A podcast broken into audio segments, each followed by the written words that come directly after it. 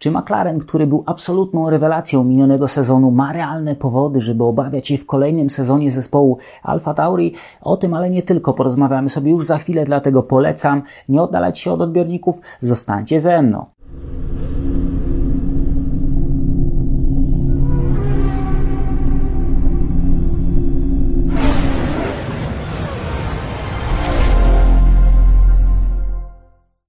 Jest sobota, 30 grudnia, Daniel Biały. Echa Padoku. Zanim zrobi się jeszcze bardziej pomarańczowo na początek, dwa tematy. Wracam do poprzedniego wydania magazynu, kiedy pokazywałem Wam analizę RB19. Próbowałem wskazać te obszary, które były najbardziej istotne, jeżeli chodzi o rozwój tego samochodu Red Bulla to przejście z RB18 do RB19. Jednym z tych elementów był kształt podwozia, nadwozia samochodu pod nosem bolidu. Ten kształt przypominający łódkę albo kształt litery V. Sugerowałem wtedy, że ten kształt może mieć kluczowy wpływ na to, jak powietrze dystrybuowane jest do kanałów, które biegną pod podłogą.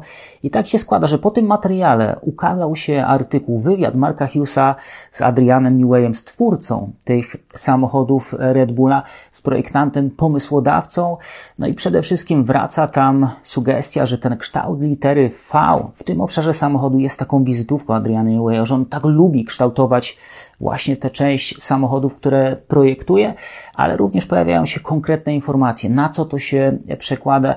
Przede wszystkim taki kształt pod nosem bolidów według Marka Hughesa i to również podpiera Adrian Newey, bardzo korzystnie wpływa na odepchnięcie tego brudnego powietrza pochodzącego od opon. Drugi efekt to jest lepsze zasilenie tych kanałów, które biegną pod podłogą, więc te moje sugestie były jak najbardziej trafne. Im więcej powietrza w kanałach, tym mocniejsze wiry, które są pod podłogą. Te dwa efekty, odepchnięcie tego tire wake, tego brudnego powietrza, ale również wtłoczenie większej ilości powietrza pod podłogę, to wszystko powoduje, że ten przepływ pod samochodem jest bardziej energetyczny. Daje po prostu lepszą wydajność, daje większy docisk. Tyle kwestii wyjaśnienia tej właśnie dla mnie zagadki, bo przegapiłem to w trakcie analiz, które do tej pory dla Was przygotowałem, analiz RB19 podłogą interesowaliśmy się wielokrotnie i nigdy na ten temat nie wspominałem. Wydaje się to niezwykle istotne. Rywale na pewno będą patrzyli w ten obszar samochodu, będą też patrzyli na te tylne sekcje. Tutaj też wraca temat, że Adrian Newey przy, przygotowując się do tej nowej ery ścigania, nie skupiał się tak mocno na aerodynamice. Najpierw zajął się projektem tylnego i przedniego zawieszenia, czyli zapewnieniem tej stabilności aerodynamicznej dla całej konstrukcji i w tym kierunku patrzą rywale, o czym Wam mówiłem w ostatnim materiale, na co będą zwracać uwagę projektując kolejne wersje swoich samochodów, te jak to nazwałem klony RB19, choć one na pewno klonami nie będą. A teraz temat, który nie jest jeszcze oficjalny, ale Steve Nielsen odchodzi z FIA. Bardzo doświadczony człowiek, który zajmował się tą stroną sportową rywalizacji w Formule 1. Człowiek, który pracował dla Rotusa, Tyrella, Benettona, Williamsa, czy Alfa Tauri. Po roku współpracy zapowiadany tak bardzo ciepło przez nowego prezydenta FIA zdecydował się Odejść jeszcze raz podkreślam, nie są to na razie potwierdzone przez FIA informacje. A dlaczego zdecydował się odejść? Pojawiają się dwie kwestie. Po pierwsze, nie mógł sobie poradzić, może inaczej. Nie dogadywał się chyba z Mohamedem Ben Sulajem, nie podobał mu się sposób zarządzania tym całym przedsięwzięciem przez tego nowego szefa FIA. Druga kwestia, która miała się tam pojawić, miała być kwestią sporną, to są limity toru i o tym chciałbym przez chwilę powiedzieć. Steve Nielsen był osobą odpowiedzialną za stworzenie czy rozbudowę centrum wyścigu, za rozwój tego całego obszaru, który nadzoruje rywalizację w Formule 1. On miał być też osobą odpowiedzialną czy stojącą za tym zdalnym centrum kontroli wyścigu, właśnie za tym zdalnym centrum, o którym tak wiele Wam już mówiłem, na które tak często narzekaliśmy, to, bo tam właśnie miały być pilnowane te limity toru. To dodatkowe centrum kontroli wyścigu, zdalne centrum kontroli wyścigu miało pozwolić na lepszą ocenę rywalizacji na to, że miało pozwolić na to, żeby ta rywalizacja była bardziej uczciwa, łatwiejsza do oceny dla sędziów, którzy pracują na torze, a gdzieś to się wszystko rozmyło i to miał być jeden z powodów, taką, to miało być jedną z kości niezgody w tym całym e, zamieszaniu i to miało być powodem takiej e, decyzji. Jak to wszystko będzie wpływało, rzutowało na rywalizację w kolejnym sezonie, na pewno z nim wpłynie to dobrze, choć Mohamed Ben Sulaim zapewnia, że ma specjalistów, którzy w tym obszarze sobie świetnie e, poradzą. Te limity toru były tym, co psuło nam trochę rywalizację, szczególnie w tym ostatnim sezonie. Wielokrotnie do tego wracaliśmy. Kierowcy wielokrotnie o tym mówili, że te przewinienia były im raportowane bardzo późno. Kilka okrążeń po naruszeniu otrzymali, czy otrzymywali te tak zwane strajki. Trzy ostrzeżenia i kara, która potem następowała to zdaje się bardzo nieuporządkowany obszar. Obejrzałem sobie wczoraj tak z ciekawości materiał, który prezentował, jak są pilnowane limity torów MotoGP. Tam też były kontrowersje, ale tam w ciągu czterominutowego materiału zamknięto całą wykładnię dotyczącą tego, jak kary są przyznawane, jaka jest kolejność, chronologia wydarzeń, inaczej na pierwszym okrążeniu, inaczej na ostatnim okrążeniu, inaczej gdzieś po środku. Formule 1 nadal tego wszystkiego brakuje. Jest wiele rzeczy do uporządkowania i żeby to uporządkować, czy żeby przyspieszyć proces decyzyjny albo ułatwić sędziom pracę, mówi się o możliwości wprowadzenia sztucznej inteligencji, która będzie wstępnie oceniać takie sytuacje, takie przewinienia, odsiewać te nieistotne, te, które mogą być błędem technologicznym i dawać sędziom do oceny tylko te, które rzeczywiście powinny być yy, powodem ich zainteresowania. Co do sztucznej inteligencji, na pewno może ona pomóc, ale to nie będzie jakieś e, złote lekarstwo na te wszystkie problemy. Nadal potrzebne są inne elementy. Ten czynnik ludzki musi być e, uporządkowany, ten czynnik proceduralny również, ale inne narzędzia, takie jak kamery odpowiednio umiejscowione na to, że to było przyczyną wielu nieporozumień, czyli źle umiejscowione kamery, które nie dawały jasnego obrazu sytuacji.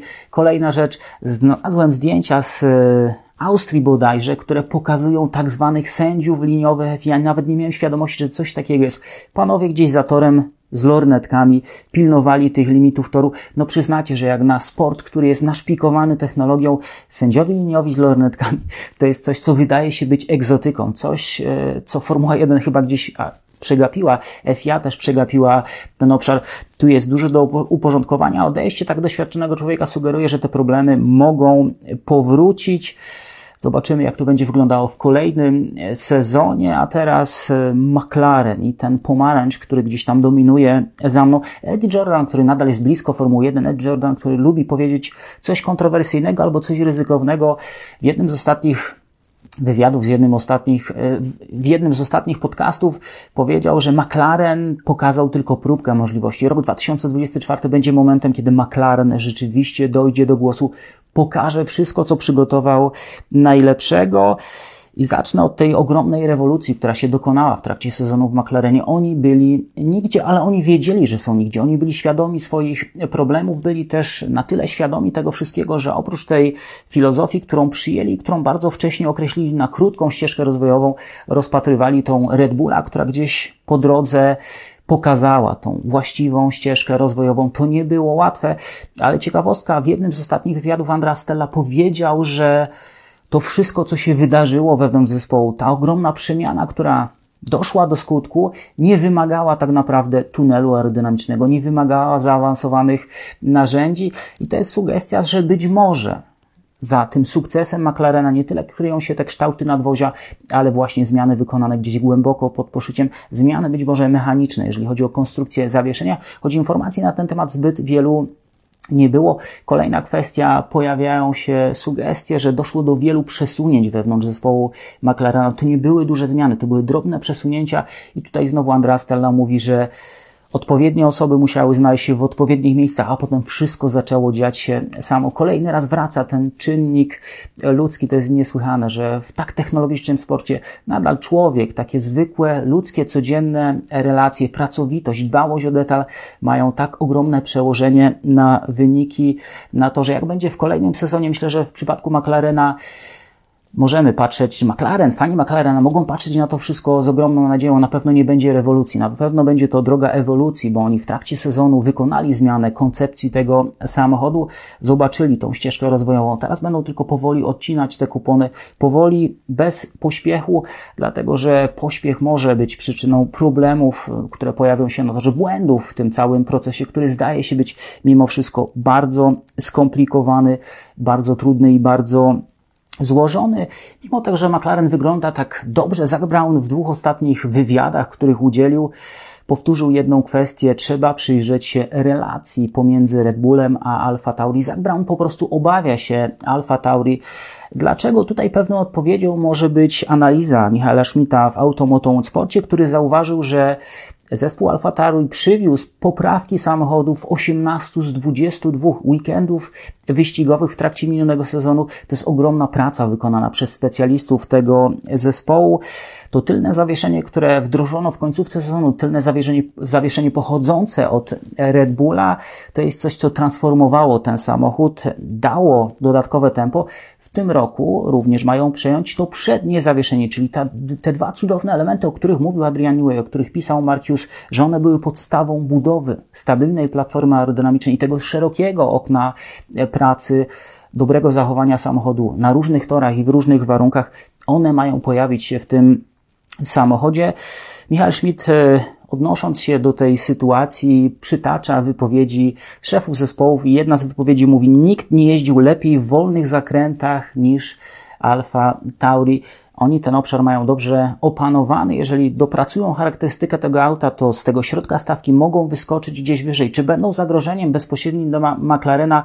Tego nie wiem, pojawia się też sugestia, że mogą być naciski, jeżeli rzeczywiście Alfa Tauri pokaże się z dobrej strony, żeby Red Bull pozbył się tego drugiego zespołu. Czy jest to wszystko niebezpieczne? Czy Zach Brown trochę nie dmucha na zimne, próbując wywołać ten temat, zmusić FIA do działania? Zwrócić również uwagę rywali na te kwestie. Taka współpraca między zespołem A a zespołem B to jest coś, co znamy od lat. Tego FIA mocno pilnuje, ale nie mamy drugiej takiej sytuacji, żeby w jednym ręku były oba zespoły. Na pewno tej sytuacji należy się przyjrzeć, szczególnie, że od pewnego czasu Helmut Marko, ale również Christian Horner mocno E, wspominają o zatrudnieniu czy przeniesieniu tego zespołu do Milton Keynes, do, na, do Wielkiej Brytanii, na wyspy, żeby było bliżej, żeby było łatwiej, żeby było taniej.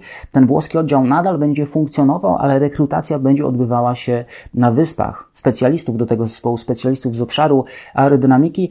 I być może Zach Brown obawia się również o kwestie pracownicze, o to, że pojawi się kolejny zespół, który będzie wyciągał im e, tych zdolnych ludzi. Zespół mocno finansowany. Z Alfa Tauri w ostatnich latach było bardzo różnie. Na początku ten zespół miał być e, rzeczywiście takim koszykiem młodych kierowców, ale potem ten program rozwojowy gdzieś się zawalił. Były sukcesy, ale więcej było porażek, więcej było tych przerzutych i wyplutych, którzy mieli być przyszłymi mistrzami świata. Red nie przywiązywał zbyt dużej uwagi do wyników tego zespołu, stąd z dużym opóźnieniem dochodziło do transferu technologicznego tych elementów, które mogły być transferowane z roku na rok. Alfa Tauri jeździła starszymi elementami, starszą specyfikacją niż Red Bull, stąd te gorsze wyniki. Rywale po prostu byli bardziej e, do przodu z rozwojem swoich e, konstrukcji. Potem pojawiła się sugestia, że Alfa Tauri samo spróbuje budować swój potencjał technologiczny i to szło im całkiem nieźle, no ale ostatni czas i te sugestie Helmuta Marko trzeba to wszystko poukładać, to na pewno kwestie finansowe. Red Bull finansował się sam. Alfa Tauri, mimo że było młodszą i brzydszą, mniej utalentowaną i mm, utyłowaną siostrą, generowało dodatkowe koszty dla koncernu Red Bulla i trzeba było położyć temu kres albo ograniczyć te wydatki. Dzisiaj mówi się, że Red Bull miał odrzucić ofertę 800 milionów, nawet do miliarda dolarów za odsprzedanie tego zespołu. Myślę, że to wszystko jest tylko e, kwestią czasu, a takie sugestie, które się pojawiają, mogą tylko pompować tę cenę e, zespołu tak e, na moje oko, czy Zach Brown ma się czego obawiać w bezpośredniej rywalizacji? Myślę, że nie. Czy FIA powinna przyglądać się tej sprawie i jak najbardziej tak? Czy Alfa Tauri będzie mocne? Czy Alfa Tauri może dyktować tempo w środku stawki? Myślę, że tutaj również odpowiedź brzmi tak, będziemy mieli nowe otwarcie tego zespołu. I to z punktu widzenia właśnie ewentualnej sprzedaży może być niezwykle istotne. Daniel Ricardo zostaje, zostaje Yuki Tsunado i to, że Daniel Ricardo zostaje, to być może nie przypadek, bo ten zespół ma niedługo zmienić nazwę. Mówi się o nazwie bardzo podobnej do Red Bull Racing. Tam pojawia się nazwa Racing Bulls, ale pojawia się też nazwa firmy Visa, która ma zostać głównym, tytularnym sponsorem tego zespołu. Więc to wszystko powoduje, czy spowoduje, że wartość tego zespołu będzie jeszcze wyższa. Finalnie pewnie ten zespół pójdzie w inne e, ręce. Red Bull nie będzie trzymał tego dłużej dlatego że taką, takim marzeniem e, tego, tej rywalizacji bardzo szerokiej na torze, e, to właśnie, czy ta rywalizacja tak szeroko była marzeniem Dietricha Matesicza, którego już nie ma. Te nowe władze w Red Bullu na pewno nie będą chciały iść z tym tak szeroko. Jeden zespół myślę, że w zupełności im wystarczy. Limity, ograniczenia, dokładne patrzenie na te transfery technologiczne to będzie przedmiot e, zainteresowania FIA, a limity rozwojowe to jest coś, co powtarza się bardzo często w wypowiedziach tych, którym się nie udało. Kolejny raz ta wypowiedź, te limity rozwojowe wracają w przypadku zespołu Alpin. Mówi o tym Matt Harman. On sugeruje, że rok 2024 będzie bazą dla tego zespołu podbudowę na rok 2025. Oni chcą zrobić mocną bazę, którą oblecą dwa lata, a potem przenieść uwagę na rok 2026. Widać, że te priorytety trochę się zmieniają. Ten plan 100 wyścigów gdzieś odchodzi na bok. Ten plan, który nie mógł się udać przy takiej organizacji Walpin i teraz celem zdaje się być ten rok 2026. 26. Matt Harman mówi, że rok 2023, czyli ten sezon, który za nami, jeżeli chodzi o rozwój konstrukcji, nie był tak dobry jak 2022. W 2022 byli w stanie dokładać docisku przy każdej aktualizacji tego samochodu. W roku 2023 musieli mocniej już wchodzić w szczegóły, w takie bardzo drobne obszary, które poprawiali, ale to nie przekładało się tak bardzo na tempo tego samochodu. Osiągnęli ze swoją konstrukcją, wybrali po prostu tą górę z bardzo niskim szczytem limit rozwojowy, stąd decyzja, że samochód na rok 2024 będzie zupełnie nową konstrukcją, konstrukcją, która ma im pozwolić odblokować obszary, które do tej pory nie były dostępne. Problemem, tak jak powiedziałem, a 523 było bardzo wąskie okno pracy to wraca i wydaje mi się, że tą receptą na to wąskie okno pracy jest właśnie zawieszenie. To dlatego Adrian Newey zostawił to, co najbardziej lubi, te finezyjne kształty i skupił się na mechanice, a nie na aerodynamice, e, która przecież leży w jego zainteresowaniach, leży w jego kompetencjach. Odłożył to na bok i stwierdził, że jeżeli zrobimy porządek z zawieszeniem, cała reszta nie będzie miała takiego dużego znaczenia. Stabilna platforma pozwoli ścigać się naprawdę szybko, pozwoli ścigać się na wszystkich obiektach, które są. Mówiłem o McLarenie, który był rewelacją tego sezonu, tak na koniec, ale na początku tego sezonu rewelacją był inny zespół, inne kolory, nie pomarańcz, ale zieleń. Aston Martin, który zaliczył takie mocne pikowanie w dół, dopiero w końcówce się podnieśli. No jeżeli weźmiemy pod uwagę McLarena, to McLaren ma wiele powodów do zadowolenia, bo oni znaleźli tą dobrą receptę na ściganie w kolejnych latach. Mają dwóch bardzo mocnych kierowców, najmocniejszy przyszłościowy duet kierowców, tak bym to wszystko określił, bo Oscar Piastri ma jeszcze nad czym pracować. Lando Norris dość szybko nam dojrzał, jest naprawdę e, już bardzo dobrym, wybitnym wręcz kierowcą. Powinno być tylko lepiej. W przypadku Aston Martina ten duet kierowców e, Alonso bardzo mocny, bardzo doświadczony i Stroll, który nie daje nadziei na to, że będzie jakoś specjalnie lepiej. To może być zmartwienie, ale Aston Martin chce wyciągnąć wnioski z tego, co wydarzyło się w trakcie ostatniego sezonu. Oni twierdzą, tutaj dwie wypowiedzi Fernando Alonso i Mike'a Kraka, które idą w parze, że zrozumieli samochód dopiero w końcówce sezonu, ale nie w pełni. To pokazuje, że te prace rozwojowe nad przyszłorocznym samochodem nadal mają pewne znaki zapytania i jest pewna zagadka i pewna niepewność, jak ten zespół będzie się prezentował. Aktualizacje, które wprowadzili, miały dać wzrost wydajności oni świadomie poświęcili pewne cechy swojego samochodu, żeby wydobyć inne, żeby ten samochód przede wszystkim generował mniej oporu, żeby stał się bardziej uniwersalny. Okazało się, że to było możliwe, ale to okno pracy samochodu stało się znowu bardzo wąskie. Jeżeli trafili potrafili jechać bardzo szybko, ale w większości przypadków, w większości sytuacji ten samochód nie dawał kierowcom tego, czego potrzebowali, nie dawał im tego, co mieli wcześniej, w tej pierwo, pierwotnej konstrukcji, do której wrócili w końcówce sezonu. Jeszcze jedna ważna informacja dotycząca Aston Martina, czyli Honda, która rozpoczyna rekrutację na wyspach, rozpoczyna rekrutację specjalistów od jednostek napędowych. No i to też pewnie troszeczkę naraża ten program rozwojowy jednostki napędowej e, Red Bulla, bo ci specjaliści na wyspach będą rozchwytywani, specjaliści, którzy znają się na tym obszarze jednostek napędowych, a Honda chyba przekonała się już o tym, że jeżeli iść, to iść za pełną pulę, Oni próbowali w ten program Formuły 1 współcześnie wejść z ograniczonymi zasobami i te sukcesy przyszły dopiero wtedy, kiedy zdali sobie sprawę, że trzeba poświęcić wszystkie zasoby, jakie ten koncern ma, nie tylko zasoby wyścigowe związane z Formułą 1, ale zasoby również e, które są dostępne z punktu widzenia projektowania silników odrzutowych, zasoby dostępne z punktu widzenia rozwoju jednostek e, jednośladów, no i to wszystko złożone w całość dało nam fantastyczny efekt. Myślę, że tą ścieżką Honda wspólnie już z Aston Martinem będzie chciała iść w przyszłość i to zdaje się być bardzo ciekawy kierunek. A na koniec Williams, który chce być zdecydowanie bliżej i ma ku temu powody, czy ma ku temu dobry scenariusz, ma dobrze rozłożone pionki na tej e, szachownicy. Alex Albon mówi, że oni cały sezon, który za nami, poświęcili na prace rozwojowe nad samochodem na rok 2024. Każda sesja była próbą zrozumienia auta, charakterystyki ustawień.